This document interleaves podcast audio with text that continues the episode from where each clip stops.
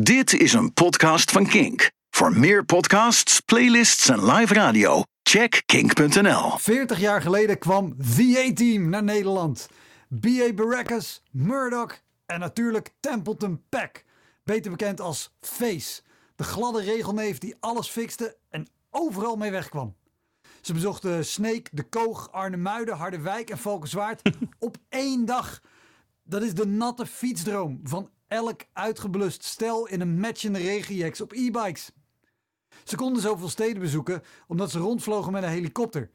De tienduizenden uitzinnige fans negeerden de ironie dat B.A. Baracus niet eens durfde vliegen. Een van zijn belangrijkste catchphrases is tenslotte I'm flying a plane, you fool! Even voor Zeen, Felix, Julia en alle andere jongeren die luisteren. The A-Team was een tv-serie over vier Amerikaanse mannen die ooit een speciale eenheid in het leger vormden. Op waren gepakt voor een misdaad die ze niet hadden gepleegd en toen werden opgesloten in een maximaal beveiligde gevangenis. Ze ontsnapten prompt naar de straten van Los Angeles en leefden daar als huurlingen. Als je een probleem had en niemand anders kon helpen en je kon ze vinden, dan kon jij misschien het A-team huren. Ze waren onwijs populair, want ze kwamen op voor iedereen die te maken had met onrecht en streden tegen corrupte politici, onderdrukkers en geldbeluste zakenmannen. In hetzelfde jaar dat A-team naar Nederland kwam, kwam ook Dylan Jezelgus naar Nederland. Haar vader was hier al, maar zij, haar zusje en haar moeder kwamen hem later achterna. En in een interview vertelde ze ooit dat het enige dat haar moeder mee kon nemen van haar oude leven een tas was van Louis Vuitton. Toen ze ouder werd, werd Dylan politiek actief. Ze was zes jaar lang lid van de SP, had er zelfs een bestuursfunctie. Daarna ging ze via de P van de A naar GroenLinks en daarna naar de VVD. Zelf doet ze haar jaren bij de SP af als een snuffelstage. Jesselgus kijkt namelijk het liefst vooruit, tenzij er een spiegel voor haar staat.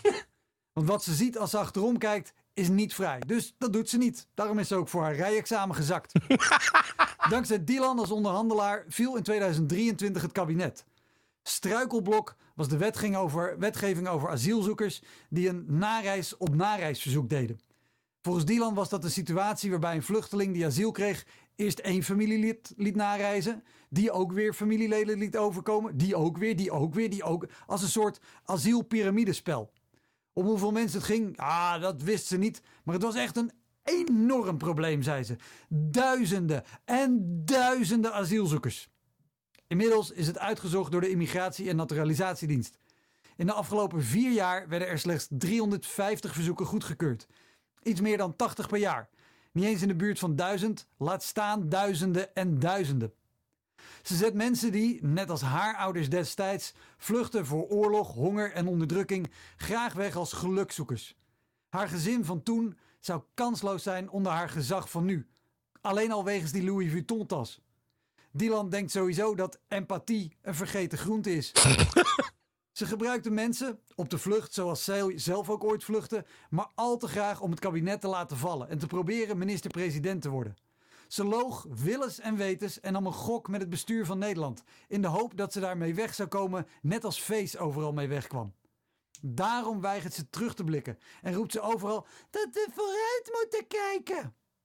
Haar ouders vluchten naar Nederland, een vrij land met vrije pers en vrijheid van meningsuiting. Hopelijk zorgt dat ervoor dat Dylan nooit minister-president wordt en kan zeggen: I love it when a plan comes together. Bedankt voor het luisteren naar deze Kink podcast. Abonneer je op deze podcast via de Kink app en wees altijd op de hoogte.